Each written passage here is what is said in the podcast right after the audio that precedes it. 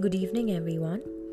Today I read you a story from freestoriesforkids.com, and this one's called The Ugly Fairy. There was once a fairy who was learning how to be a fairy godmother. Most magic and wonderful, she was the kindest and cleverest of all the fairies. However, she was also very ugly.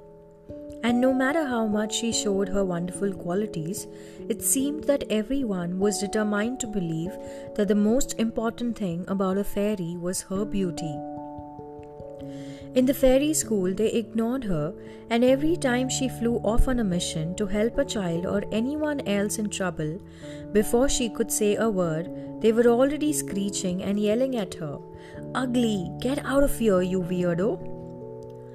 Despite her being little, her magic was very powerful, and more than once she had considered using it to make herself beautiful. But then she remembered what her mother had always told her My dear, you are what you are, warts and all, and never doubt that you are this way for a special reason.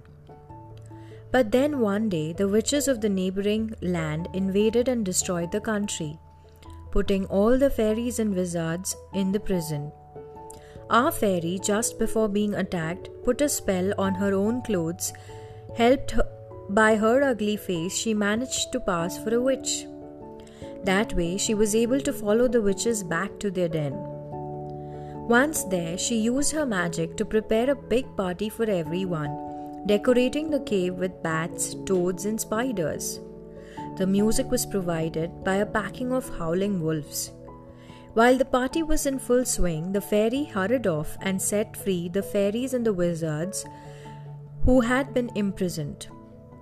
When all of them were free, they worked together on one big spell while succeeded in trapping the witches inside the mountain for the next hundred years and for the next hundred years and more, everyone remembered the great bravery and intelligence of the ugly fairy.